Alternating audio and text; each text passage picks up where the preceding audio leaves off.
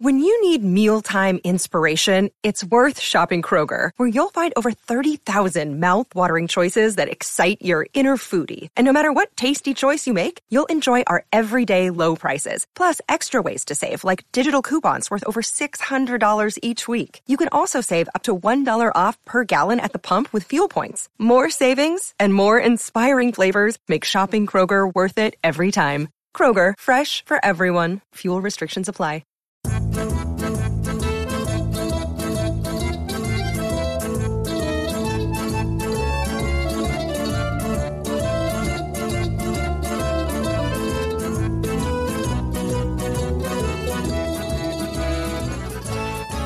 The Italian American Podcast, the first podcast dedicated to helping Italian Americans learn about their heritage.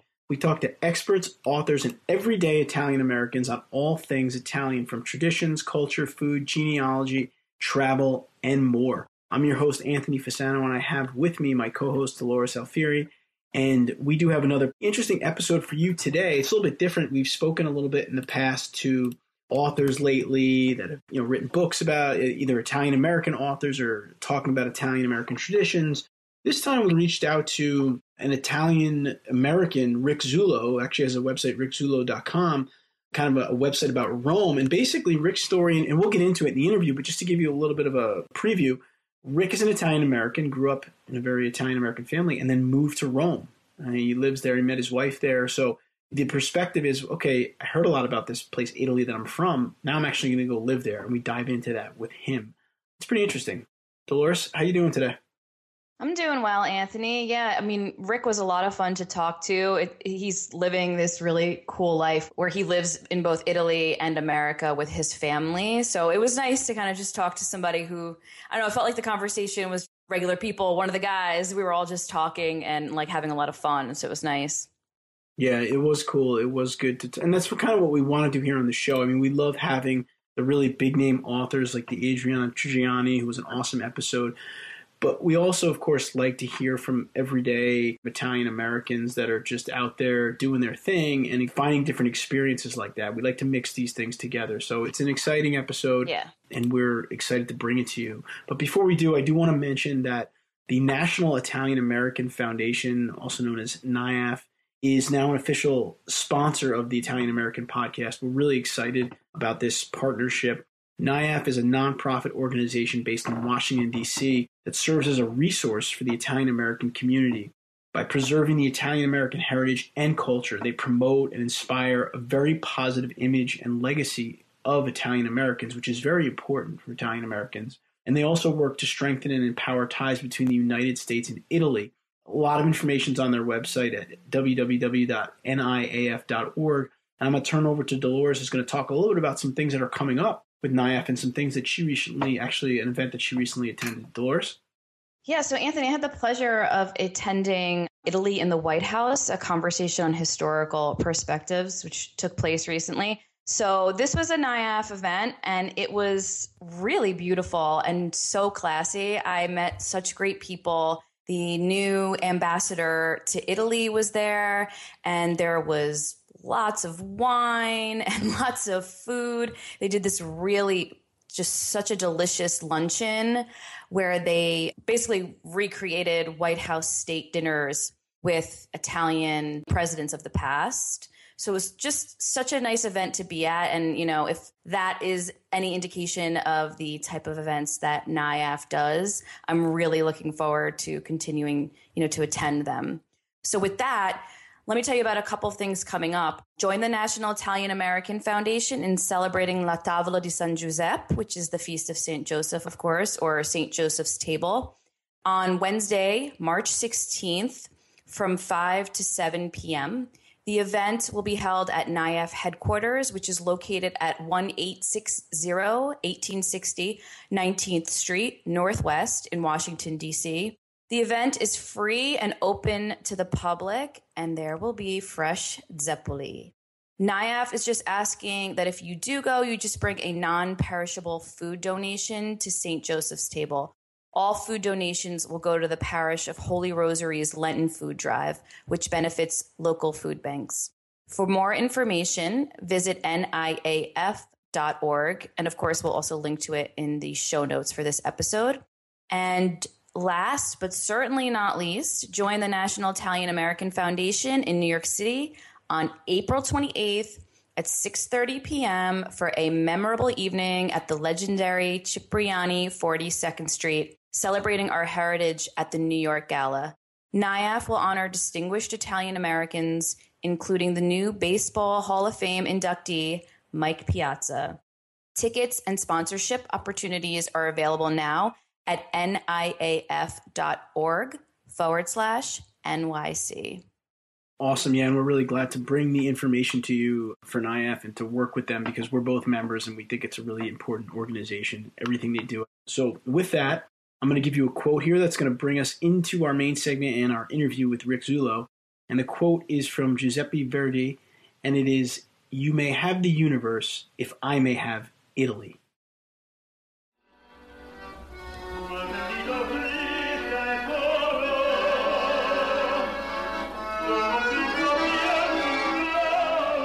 All right, now it's time for our main segment of the Italian American podcast today, and we're pretty excited to have Rick Zullo with us. Rick is an American writer, teacher, and relentless Italophile. He was uh, born in Chicago, raised in Florida, but always dreamt of Italy. In 2010, he left his career in the United States to live in Rome, where he met his wife. Uh, when he's not writing for his blog, he enjoys exploring the hidden areas of Italy and studying the Italian language, trying to become fully fluent before his two year old daughter, Demetra, beats him to it. Rick, welcome to the Italian American podcast. Hey, thanks, Anthony. Great. I'm, good job on the intro there. I appreciate that. We're excited to have you. We've heard a lot about you, and your website is, is a wonderful resource, which we'll talk about that for the listeners as well. But really, the reason we wanted to have Rick on here is because Rick is an Italian American, grew up uh, as an Italian American in America, and then decided to move to, to Italy. And, and we want to talk to Rick about that today. So, Rick, again, welcome aboard. Why don't you start off by telling us about, before we get into the move to Italy, just tell us about growing up as an Italian American and maybe tell us a little bit about your childhood and some of your memories. Well, you know, I grew up in Chicago until I was about eight, and that's that's when my family moved down to Florida. But those first eight years were important because I lived in one of those, you know, three flat apartments where we lived on the on the basement floor. My grandparents lived on the, the middle floor, and my great grandparents lived on the top floor. Yeah, wow. and and so you know, it was really neat having everybody in the same house, and of course, we all had dinner together every night. And you know, my great grandparents, I only knew my great grandmother. My other great grandparents had passed by the time I was born, but um, she was from Calabria and, you know, still cooked the old way and talked Italian. She she learned English as well, but uh, you know she was a direct connection with that with that heritage, and and you know I, I never really appreciated it at the time when I was growing up. Uh, she wound up passing when I was about thirteen, but uh, I did get to spend quite a bit of time with her, and um, you know it was really that connection, a direct connection to you know the old country that um, you know that we talk about. Hmm. That's great. Yeah, and that's uh, obviously something you hear a lot with Italians. You know, everyone lives in the same house, the same building, and again, it, it goes back to that sense of community that we've talked about so much on this podcast so far. So, Rick, take us a little bit through school, and then you know, how did you eventually make the transition to deciding to go to Italy?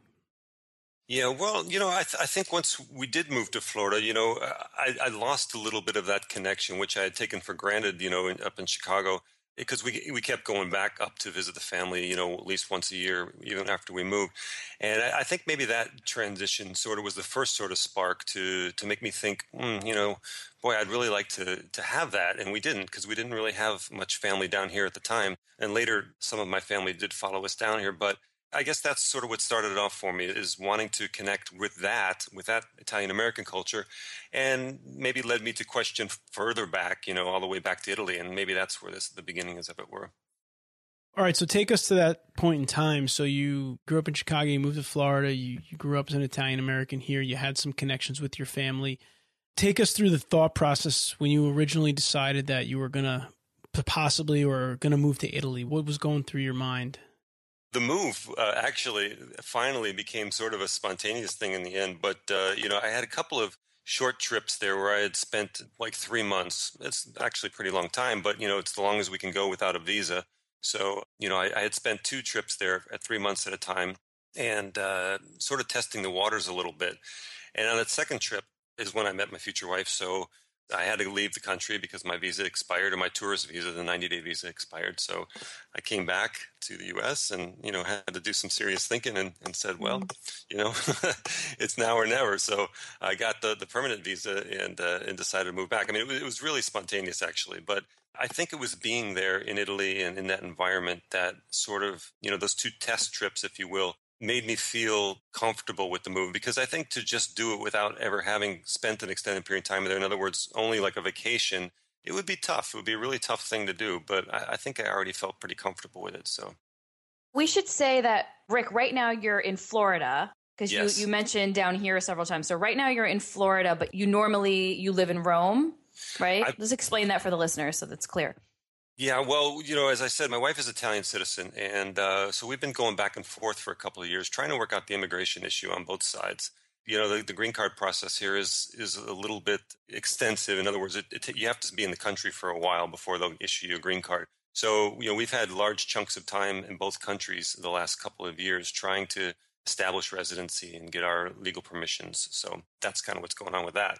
Okay. But at this point, I feel pretty connected with both places, and, and you know, I, I, guess we want our daughter to feel that way. Is, is the mm. is the number one thing? Keep her foot in both cultures and learn both languages and know both families and all of that. So that's sort of our motivation right now for kind of going back and forth a lot is to is to keep her engaged in both cultures. Oh, what a lucky girl!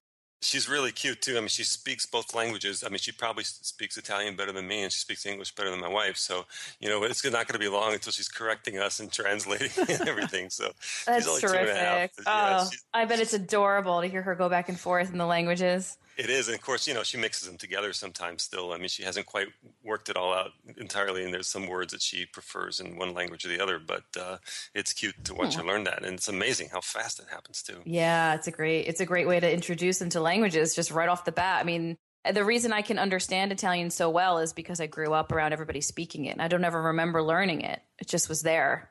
Dolores, before we were on air, you were telling me that your parents were born in Italy. What area were they from?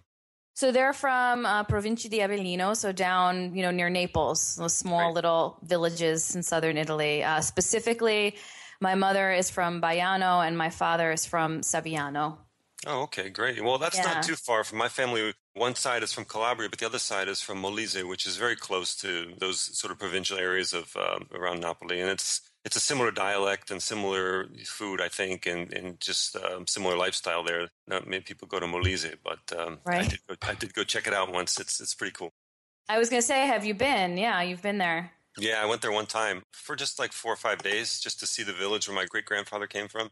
And it's pretty cool. You know, it, t- it, took forever to get there. Up one mountain, down another, then up one more, and uh, you know, a little village that was. I think they said it was like 2,000 people when he lived mm. there, and mm. now it's like 800. So, mm. you know, mm. these those little villages are starting to become depopulated a little bit. So, Rick, let me ask you this because we talked a little bit about you moved to Italy, which is obviously a big move, and I'm sure that there's a lot of Italian Americans that dream of this idea of actually moving back to the quote unquote motherland and living there. Mm-hmm. But you didn't just move to Italy. I mean, you've got you've got this website that you created that is a resource for travelers to Rome and Italy, not just Rome, but Italy in general. Like you said, you're married now to an Italian woman, you have a daughter. So, so really like this was a major life changing thing for you. But tell us how you got into the, the website idea and, and starting to try to help other people that are traveling to Italy. Well, yeah, I think one of the toughest things for me here's the old story. I mean, you know, you go there and uh, you think everything's going to be easy. Well, I got my visa and now I'm living here. I'm just going to go get my residency card. Well, then you encounter the notorious Italian bureaucracy. I just got so frustrated. I couldn't find any resources to help me with the permesso di soggiorno, which is the residency card. You know, it was a lot of trial and error on my part. I spent hours, days even standing in lines and going back and forth to the post office and I said, there's got to be somebody out there who knows how to do this. And it turns out there really wasn't, or at least no one who was sharing it online. So that's where it started with that. I was just trying to help people with that. And then secondarily, I was teaching English at the time, and that's sort of the one job you can easily get there uh, in Rome anyway, is, is to, you know, teach English as a foreign language to the Italians. And so that was the other thing I blogged about in the beginning was how to get a job and get certified and teach English in Rome. So I think it was more out of a necessity, of my own necessity, that I was kind of frustrated. I was like, you know, I'm just going to share my journey and hopefully it'll help others. I got to tell you, Rick, I've been through your website quite a bit and It's awesome and it's got a lot of really good resources and and we're going to link to that in the show notes and I'll let Rick talk about it a little bit more. But let me ask you this, so you've done this now and what are your plans with the site? Do you just continue to add content? Are you updating it and how's that work for you? Is it becoming kind of like something that you're doing on a very regular basis? I actually slacked a little this last month, but in general, yeah. I mean, what's happened now is I think it's expanded. Like I've said in the beginning, it was very niche down. It was just a very sort of specific resource for expats and, and would be expats who wanted to move to Italy. And I sort of branched out now into more of the travel stuff. And uh, I, I, still love talking about the culture. That's my favorite thing to find the little cultural idiosyncrasies and, and, you know, our expectations versus the reality. But I think, you know, a lot of companies start contacting me and wanting to you know, work with me. And, and so, you know, I go visit their agroturismo, or even sometimes the local tourist board will invite me to come check out their area. Like I went to Levanto last year. So this is near the Cinque Terre, and they asked me to come up there and spend a couple days with them. And they show me around. So it's becoming more of that, more of a Wonderful. yeah, it's nice. Yeah, more of an ambassador kind of thing, I guess, in a way. So Rick, I I remember growing up when I would make trips back to Italy with my family. I remember one of the first trips we made when I was older, and I think that the sense of being Italian was possibly more evident in my mind. You know, it just took a stronger place than it had before. And I remember here in America feeling Italian, but then I remember on that first return trip when I got to Italy, kind of realizing, wow, I'm actually really American. yeah.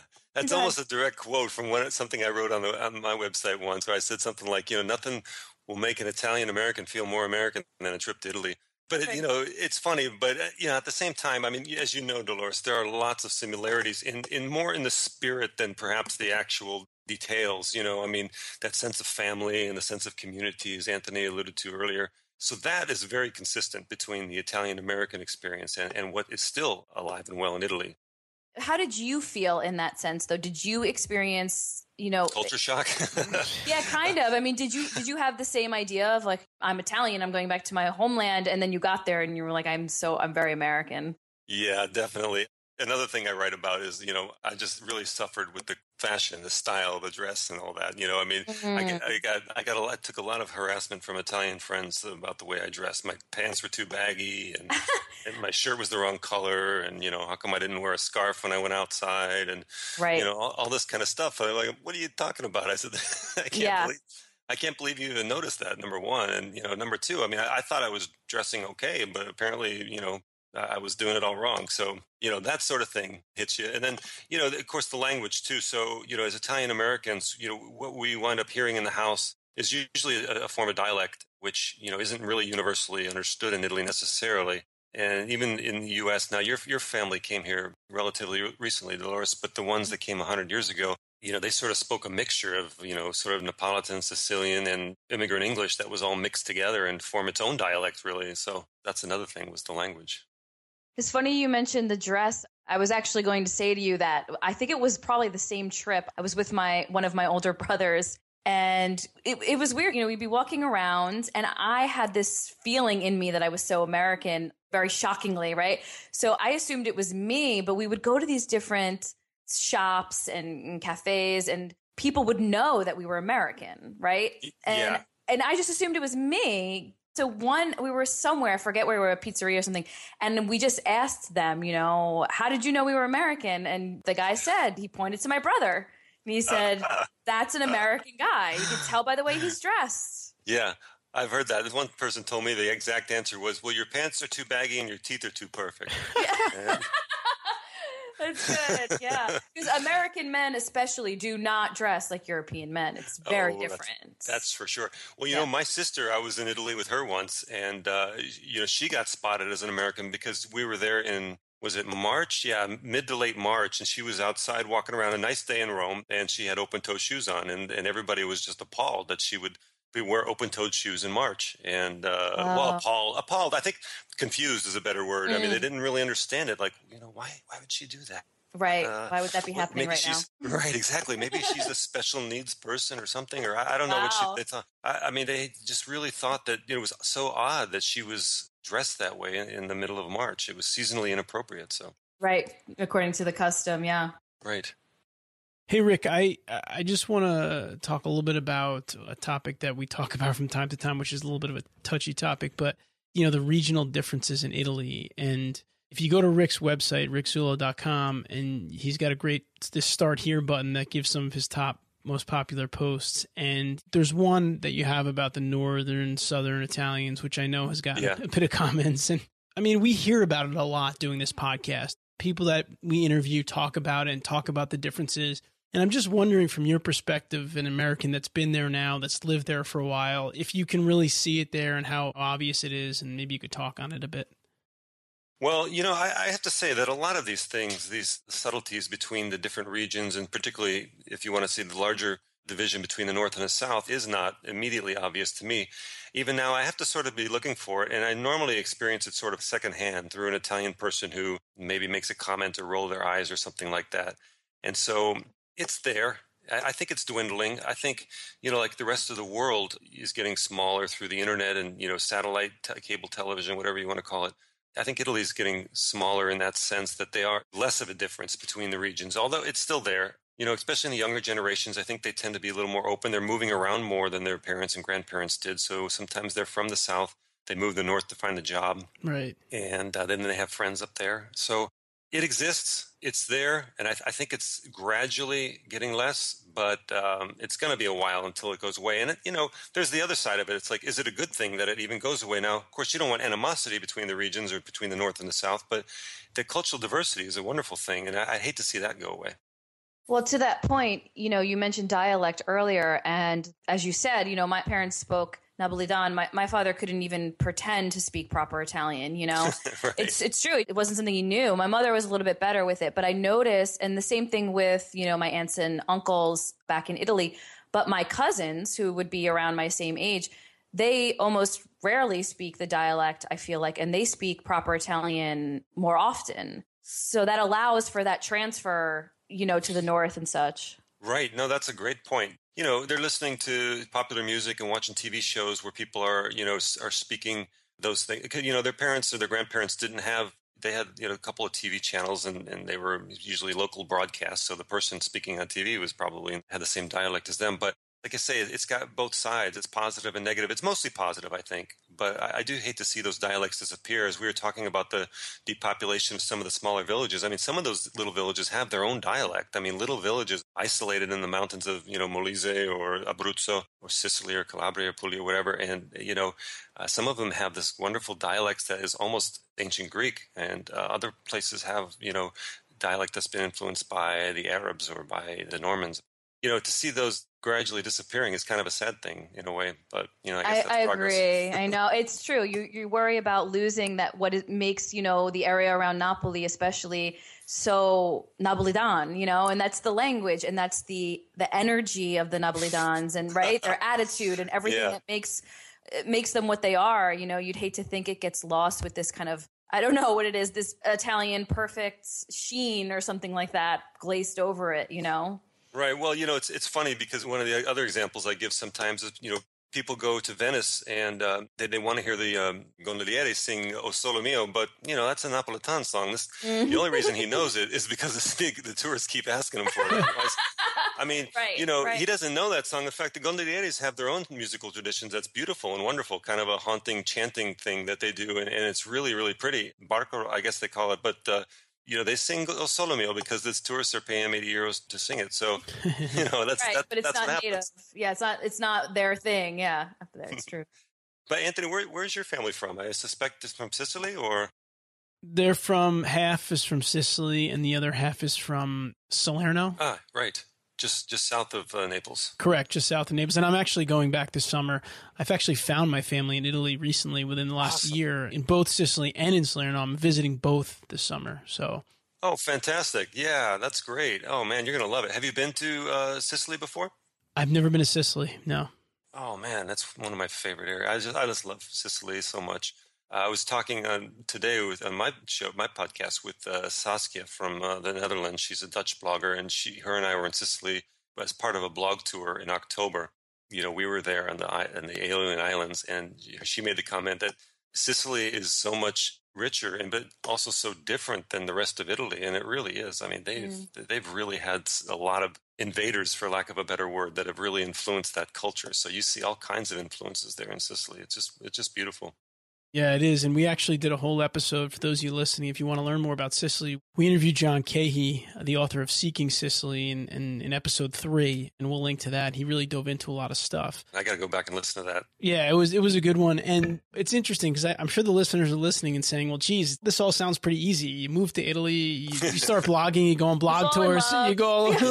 Yeah, right. But I know from creating a lot of content that it's not that easy and building these resources like your podcast and your blog is definitely a lot of work and it's certainly appreciated, I'm sure, by those who are utilizing the content. So, to that end, I want to just talk a little bit, Rick, about you have some Kindle books on Amazon and Live Like an Italian, Eat Like an Italian, and Talk Like an Italian. And I just want to start with the Talk Like an Italian because I think a lot of us that are Italian Americans, just like you said, you had a great grandmother or a grandmother that happened to speak Italian and you heard it here and then. Dolores obviously was around it more than that, being that her parents immigrated here. But going to Italy in the way you did and not really knowing the language, you had to learn it. So just give us a couple tips on how you were able to pick it up and how you were able to utilize it to get around. Yeah, I mean, that's a good point because I studied the Italian language in just about every way you can imagine. You know, I bought the books, I bought the CDs, I took some classes at the local community college.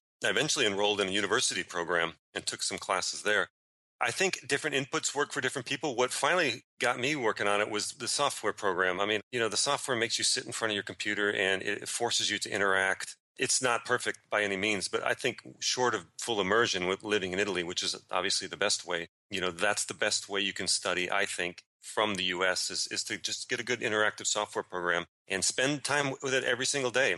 I made it my routine. I did it, uh, you know, either in the morning when I woke up or after work, and I did it for 30 minutes. And it got me to the point where I could get by, where I could understand basic things. If people talk slow enough and, and were patient with me, I could, I could make myself understood. But then, you know, of course, when you get there, the, the only secret is to just try to open your mouth and talk because you're going to make tons of mistakes.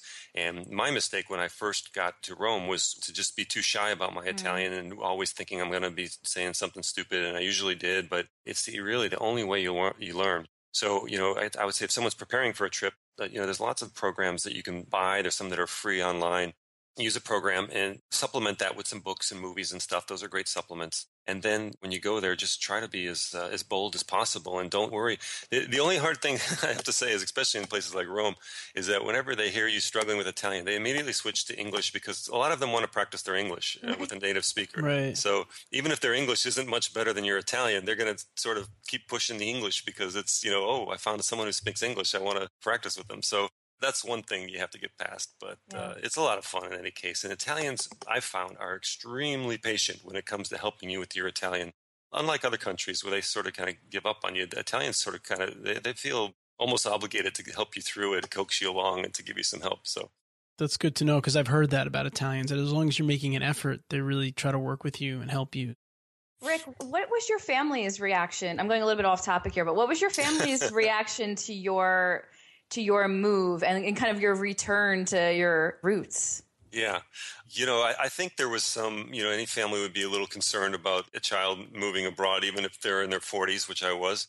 So there is some of that. But I, I think my dad was a little bit jealous, actually, especially Aww. after he, he, came to visit me a couple of times in, in Rome. He's like, you know, he wanted to do it too. And yeah. he's been studying Italian. He's got a, an Italian teacher that he talks with on Skype every day or not every day, but like four or five days a week, and he studies his his software program, and so he's getting pretty good because you know he grew up in this you know the same apartment I was telling you, the three flat, and around his grandparents all the time, and he had all the grandparents around, and they all spoke Italian, and he never learned Italian as a kid because they didn't want him to speak it. They they would uh, you know chastise him if he tried to speak it, so he never learned a single word of it but uh, he's been studying it now. He's in his seventies. That's great. Yeah. Wow, that's great. We hear that a lot of the uh, older generations. We talk about that often with guests. The older generations kind of really wanted the kids to be American, and so they would not teach them. Where I think my parents, that later generation, it wasn't the same for them, and it was very important to them that we understood Italian.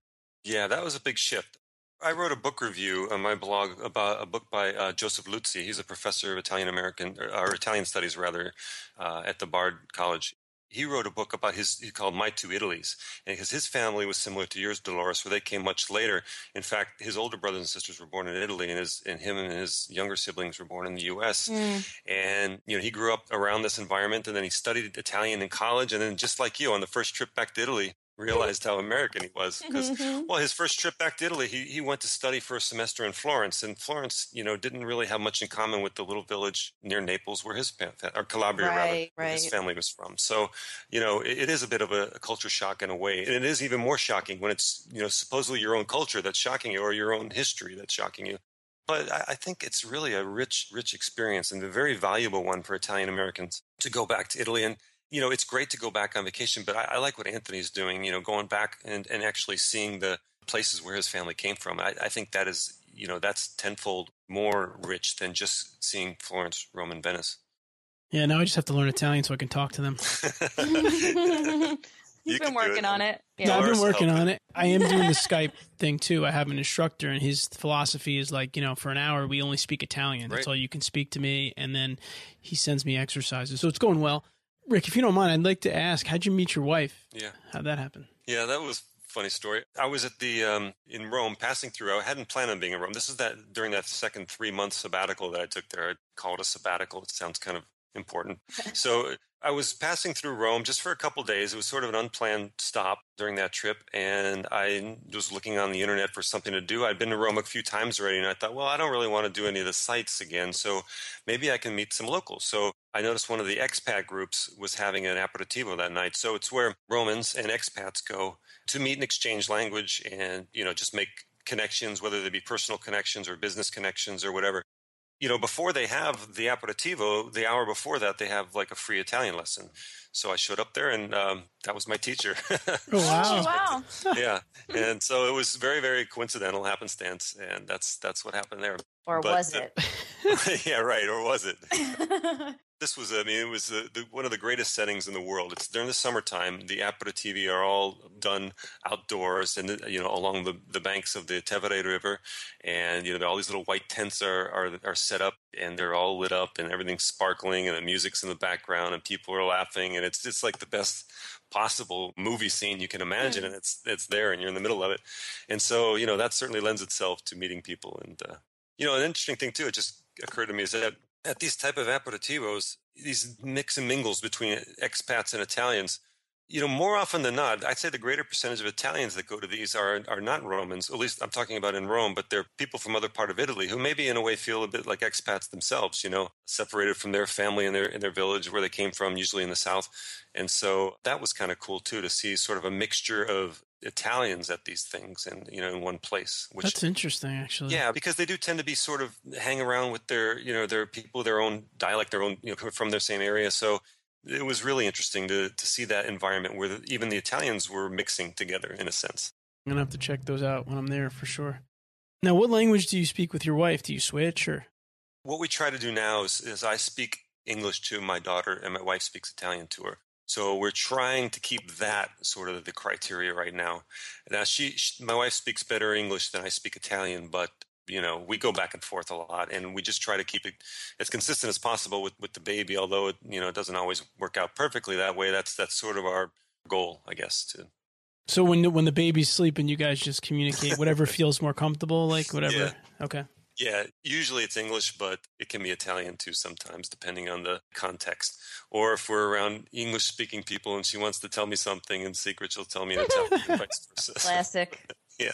I'm sure Dolores is familiar with that. Oh yeah, oh yeah. And the best times are, are, when you're in public and then the person sitting next to you also speaks Italian and you didn't know.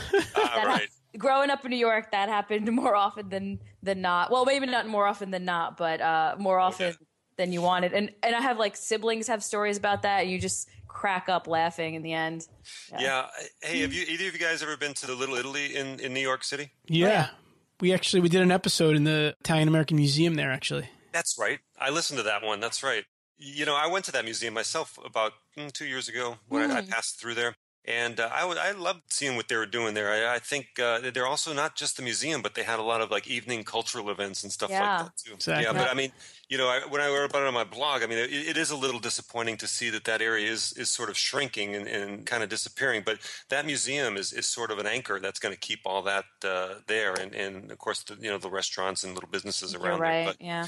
but it, it really was kind of sad in, in a way to see that it's shrinking. But again, uh, my other comment was, you know, the Italians who came, you know, to New York 100 years ago. I mean, they always saw Little Italy as being a stepping stone for them and their families. They wanted their sons and grandsons and granddaughters to move out of Little Italy and into the greater American society, which is exactly what happened. And now Italian, you know, Americans are integrated 100%. There isn't any, I should say, discrimination or anything like that anymore. So you know that was a mission accomplished for those those first generation that came over. Absolutely. Yeah, it's it's it's the kind of there's two sides to the coin, right? Of of the success of Italian Americans, and we, we talk about this a lot as well on the show, which is you know we made it. you know, Right. you integrate into the society, you're successful, but then you lose what the little Italies, Sure. you lose the community, you lose the grouping that that you once had. You know, so it, it doesn't come for free, right? It comes That's it comes at exactly a cost. Yeah. Well, Rick, how do you feel uh, that you know you've gone through now where you you got to grow up with family in Chicago, you decided to go to Italy and reconnect. Now you you're married to an Italian woman, and now essentially like you know your child is born and, and learning Italian, very Italian. I mean, it's kind of like a full circle type of thing. Yeah, that's a good point. You know, I never thought of it in that terms, but uh, that's very true, and, I, and I'm very proud of the fact. Well, she's half Italian, obviously. I mean, I'm I'm an American citizen, but you know, I'm very proud of the fact that she is an, half Italian, that she speaks Italian. You know, I mean, you wouldn't believe, even at two years old, the things that she does that um, just seem so Italian to me. Like she, had, yeah, I mean, like she won't. For example, she won't eat yellow cheese. Like she, if I try to give her some cheddar cheese or something, she's like, no, she won't eat it she'll ask for Romano or she'll ask for, for mozzarella. I mean, she'll ask for it by name.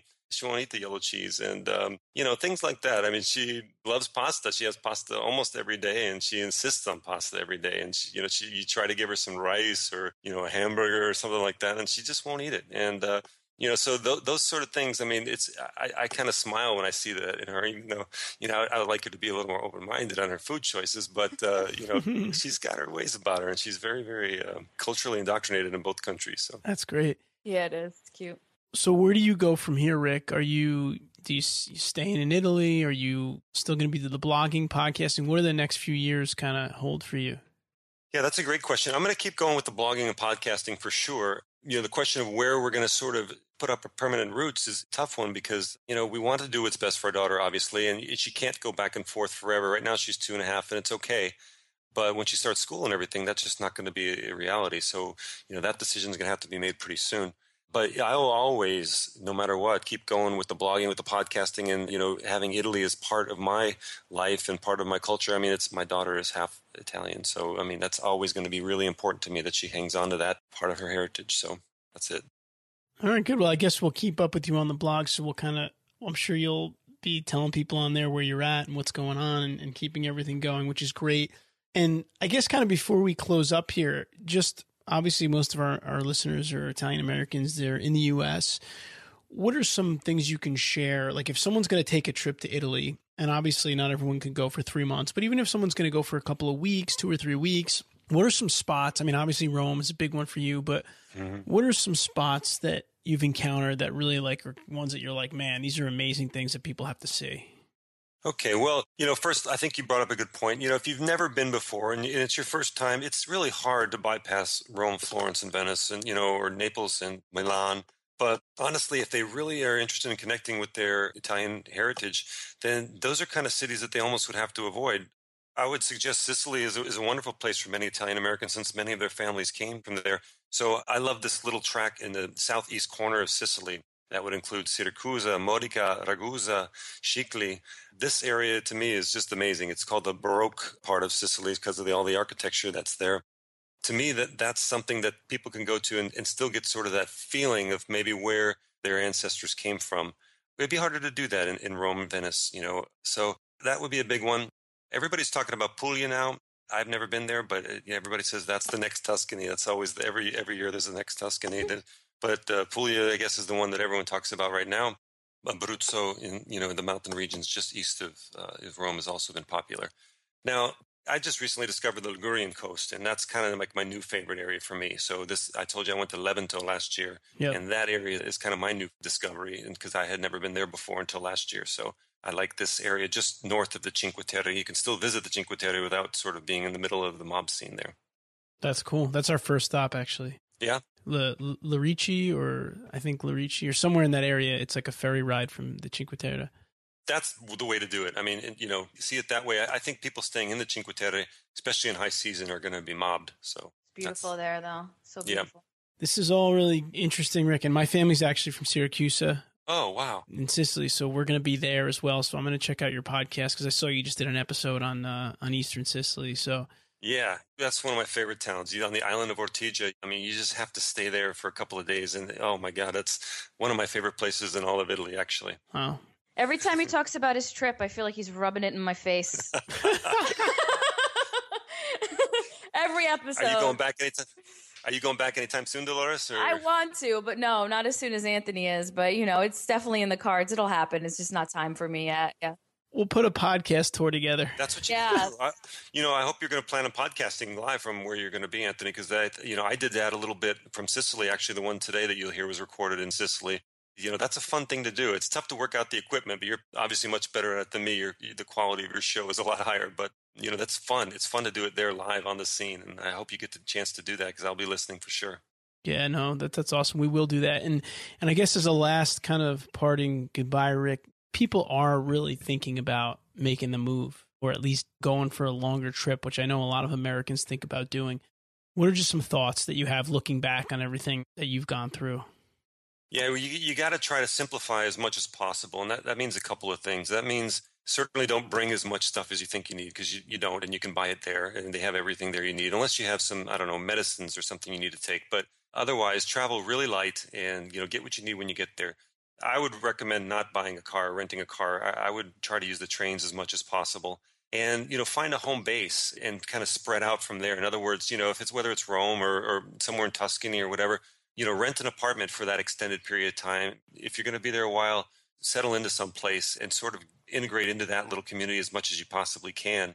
And then just take your day trips from there rather than moving around a lot. You know, find one spot where you want to be, stay there, and, and take little weekend trips to mm. other little towns. That's awesome. That's my advice. Yeah, that's yeah. good advice. Yeah, um, travel light. Keep it as uncomplicated as possible, which means don't rent a car.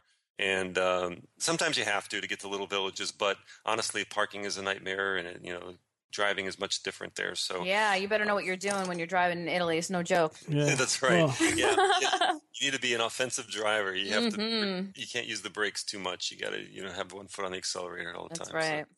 Well, that's good. Well, the big message is travel light, which means I have to tell my wife to listen to this podcast episode. no, listen. You know, you got to tell her if you just travel light, you know, don't pack too much. You can buy some, you know, nice clothes when you get there. There you, you go. Yeah, there you go. Pitch it that way. All right. Well, it's Rick from rickzullo.com. Rick, thanks so much for joining us. Uh, we had a real blast talking with you, and we're going to follow you for sure on your journey through your website, through your podcast, and I'm, I'm sure some of our listeners will as well. Listen, it was a real honor here. You guys have had some incredible guests on here, and I, I'm honored that you asked me to be here, and I really enjoyed this today. It was a lot of fun. Wonderful. Thanks for coming. We appreciate it. Thanks. Ciao. Ciao. Now it's time for our Italian American Stories segment.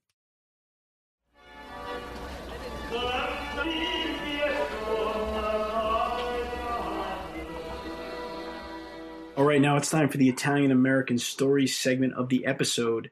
This is the part of the episode where we try to bring you back to your family gatherings, conversations. We try to play a recording or a story from one of our relatives or one of our listeners, just to kind of, again, keep those traditions alive.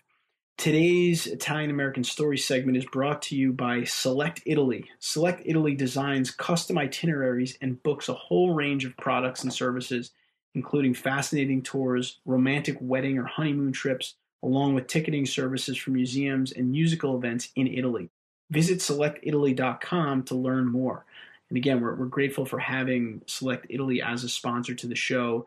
Dolores and I do a lot of work on the show, but as you know, as a listener, the show is free. So to be able to have to some support to that end is wonderful. So we thought that we'd talk about the feast of St. Joseph today in the Italian American Stories segment because it is that time of the year. It is a very big uh, kind of Lenten feast in the Italian traditions, especially southern Italy. And so, what we're going to do is first, Dolores is going to read a nice note that we got from one of our listeners about St. Joseph's Day. And then you're going to hear a brief interview with a gentleman named Justin Demetri, who is a writer for lifeinitaly.com. He wrote a brilliant article about St. Joseph's Day. He's a Sicilian American who now lives in Massachusetts, still in a Sicilian community. And him and I really dug into the holiday and kind of walked through his article a bit. So, with that, let me kick it over to Dolores to read the note from our listener. Yeah, Anthony, as I'm always saying and commenting on social media, we love hearing from you guys. We really do. We love hearing from our listeners, whether it's, you know, through social media, whether you tweet at us or whether you send us emails. So we wanted to share this letter from one of our listeners, Vita Mitchell. And she writes us and says, Dear Anthony and Dolores, I really enjoy listening to your podcast. I think it is absolutely wonderful. To my knowledge, I have no Italian ancestry, but I am a Roman Catholic. I'm from an area near Lafayette, Louisiana. As you know, many Italians immigrated to New Orleans. We had the pleasure of having a priest of Sicilian descent assigned to our church parish, and he brought the St. Joseph's altar to our parish. My grandmother made bread, so she volunteered to make the traditional breads that would go on the altar. My grandmother's side of the family is mostly French on her mother's side and Russian Jewish on her father's side. However, she could make a mean tuppa tuppa bread and the braided egg Easter bread. A spaghetti dinner was also part of this. The making of the sauce was left to some of the Italian ladies of the parish. I'd say there were about eight women that were working on it. I vaguely remember creative differences on how the sauce should be made. one did it one way and one did it another. Another thing I remember was they would do a rosary and alternate the decades in different languages English, French, and Italian. I thought that was a really beautiful letter. Vita, thank you for writing it. Um, both Anthony and I enjoyed reading it, and it really gives us, you know, a very personal glimpse into this tradition that you're about to hear more about. Yeah, absolutely. And I think that, Vita, this is exactly what we want this segment to be because people that haven't had the chance to experience the holiday can now get a little feel for it. And to that end, you're about to hear the interview now with Justin Demetri, where we'll dive into the holiday just a little bit more. All right, and now I have with me here in this special segment that we are doing for St. Joseph's Day, Justin Demetri. Justin is a writer for lifeinitaly.com, and I was just doing research on St. Joseph's Day, and I came about a, a wonderful article that he wrote about this Italian American tradition and I contacted him to have him come on here for a few minutes and talk about the special day. Justin, welcome to the podcast. Thanks for having me. All right, so Justin, before we dive into this great article that you wrote about St. Joseph's Day, which we will link to, by the way, for everyone in the show notes, Justin, tell us a little bit about yourself, about your background. Sure. Well, I am a Sicilian American. I grew up in Gloucester, Massachusetts, as part of a Sicilian fishing family. I grew up in the traditional neighborhood. Uh, I wouldn't. We don't really use the term Little Italy, but that's really where our group got settled. Is in, is in a neighborhood called the Fort. It's uh, still the site of our annual fiesta to St. Peter. I uh, started writing for uh, Life in Italy about 10 years ago, maybe a little more than that now. Wow. And uh, it all stemmed from uh, my backpacking travels to Europe and also uh, my background in anthropology and my love of you know the the way I grew up and the things that I witnessed. So, with that being said, Justin, let's dive in because obviously the reason we have you on here is to talk a little bit about St. Joseph's Day, March 19th. It's a big day for Italians and Italian Americans that still celebrate the tradition. And I want to talk to you, I want to get into a little bit like the altar and the food and all that, but I want to first just start in general and, and tell us about what this holiday means in Italy, St. Joseph's Day how it started was similar to a lot of the uh, traditions that we are still passed on. It really has roots in the peasant traditions of Sicily and southern Italy. Very religious, of course. It's a Lenten feast. Once again, it, it goes back to uh, the intercession of the saints, petitioning saints for either um, help in a cause or uh, thanking the saint for help in the past. Uh, kind of like a, like to consider it like a like a holy insurance policy. And so with um, with Saint Joseph, like so many other of these saints' days, you know, the people were given a relief of their burden. Um, apparently, there was a, one of the many droughts that Sicily had gone through. I believe it was the 14th or 15th century. The drought was abated roughly on the day of Saint Joseph, his saint day, uh, which is March 19th, which falls in Lent. So, in order to celebrate, they had to have a Lenten feast, which means no meat. And what they had left basically was either wild root vegetables like fennel or animal fodder, which is the chickpeas and the fava beans. Uh, that's what was left, but that's what they had. You know, just like every family that comes from Italy, you know, you make the best with what you have around. That's what that's why we come from multi generations of great cooks. It's just utilization. Is it true that it's also like in Italy, it's kind of like a Father's Day, the day, or? I'm not sure how it's celebrated today. Uh, I've never been a part of it in my travels to Italy. I, I never quite made it through during St. Joseph's Day, or at least in the parts of the country where it's celebrated.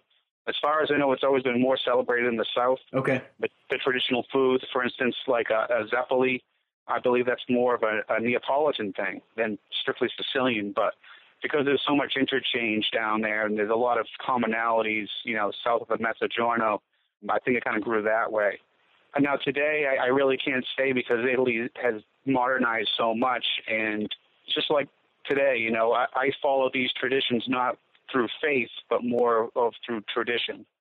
So, talk just briefly about the altar. There's a part of the, the part of your article that talks about the Saint Joseph altar.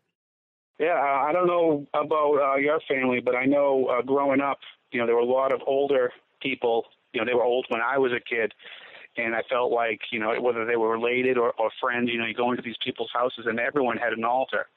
And some of them were set up strictly for St. Joseph's Day, and they were big elaborate affairs. And of course, you have, you know, set aside some of the traditional icons of St. Joseph's Day, like the oranges and lemons and the fava beans. But others, I recall, uh, including my, at my own great grandmother's house, uh, that St. Joseph's altar was there all year long. And, you know, over the years, you know, you get statues as gifts, and that altar grows. One of the ones I remember as a kid, she lived down the street from me. She must have been 85 when I was a kid, and her altar was in it, took up an entire corner of her living room. Wow. And of course, that was up all year long. So they were elaborate affairs, and again, it's it all ties into that intercession of the saints. I grew up in a time, you know, it's a little different now, but the older people, and more like my great grandmother's generation, those ladies did the rosary every night, regardless, let alone the novenas before the, the feast day, like St. Joseph's. Hmm, yeah, interesting. And you talked a little bit about the food, which was the fava beans and the non-meat food because it's a Lenten feast. And again, we're going to link to uh, Justin's article, which was great. He gives a description of the food that's cooked traditionally on this day and pictures of it, which are colorful and interesting. I'm just going to read a quick paragraph here from Justin's article, which talks a little bit about the food. In my experiences, every family makes it a little different, all of them delicious, but includes the traditional ingredients of fava beans, fennel, cauliflower, chickpeas, sometimes, and flat, broad homemade pasta noodles. The consistency ranges from a pasta and vegetable soup to a pasta dish with a little broth to pasta in a thick paste. Instead of cheese, many people serve the dish with quotes poor man cheese, breadcrumbs, which symbolizes the sawdust of St. Joseph the carpenter. Besides the pasta, other dishes may include fish, shellfish, and of course bread, but traditionally no meat since the feast falls during Lent. So again, that's just again a little bit of a a little bit of a flavor and, Justin, we do appreciate you coming on here. Obviously, you've had a lot of experience in this holiday. You've done some research on it. You've been exposed to it quite a bit with some of the stuff you gave us, and it's interesting. I mean, my grandmother Josephina Giuseppina. It's her birthday, March 19th. So it's it's just such a big day for Italians. And, and like you said too in your article, you know, with the world today, like trying to keep the traditions alive are sometimes challenging. And we talk about that a lot here on the podcast. And like you said, Italy's changed, it's been modernized. So I think trying to have these little segments on the show where we get to talk to people like yourself who can kind of recount some of the history of the holidays I think is a good thing because there are unfortunately some Italian Americans that haven't got to experience it. So again, thank you so much for the time today, and we'll kind of keep up with you on, on your writing. Oh, uh, thanks for having me. Thanks for reading the article. And um, yeah, anytime you want to have me back on the show, uh, just get in touch. Great.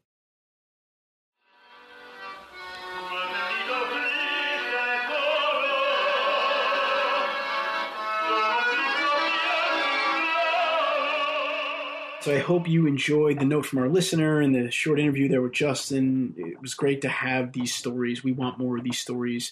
And we'll tell you in a minute here at the end of the show how to get them to us. But before I do that, I do again want to recognize our new sponsor for this segment, Select Italy. Select Italy is the ultimate source for travel to Italy and offers a wide array of superior Italian travel products and services, including customized itineraries, fascinating tours, romantic getaways, unique and fun culinary classes, yacht charters, transportation, hotel reservations, villa bookings, tickets for museums and musical events, and more.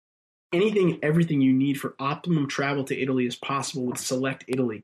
Their helpful travel planners in Chicago, New York, and Shanghai are always ready to give the best advice on when and where to visit, while the Florence support staff is there to help should you need anything while you are in Italy. Always eager to introduce their clients to great new destinations, the company has expanded its offerings and travel services to the Balkans with the launch of Select Croatia. Visit selectitaly.com and selectcroatia.com. And I just want to say that we've been to the website. I went through it extensively. I had a phone call with a couple of select Italy representatives. You know, this isn't just we're not just taking on any sponsor. Obviously, Dolores and I want to make sure that this is a company that's doing good things for the Italian American community, and they certainly are. It's very easy to navigate, and I started doing some stuff on there for my own trip to Italy this summer. So, with that, I hope that you enjoyed this episode of the Italian American Podcast. You can go to ItalianAmericanPodcast.com and sign up for our newsletter, and you will get all new episodes delivered to your inbox and also be the first to know about any new resources we are creating for Italian Americans. Again, that's ItalianAmericanPodcast.com. And Dolores, why don't you just remind our listeners how to engage with us on social media as we close this one out? I would love to. Amici, you can find us on Instagram at Italian American, on Twitter at Ital American, I T A L American, and on Facebook at Italian American Podcast. Con piacere.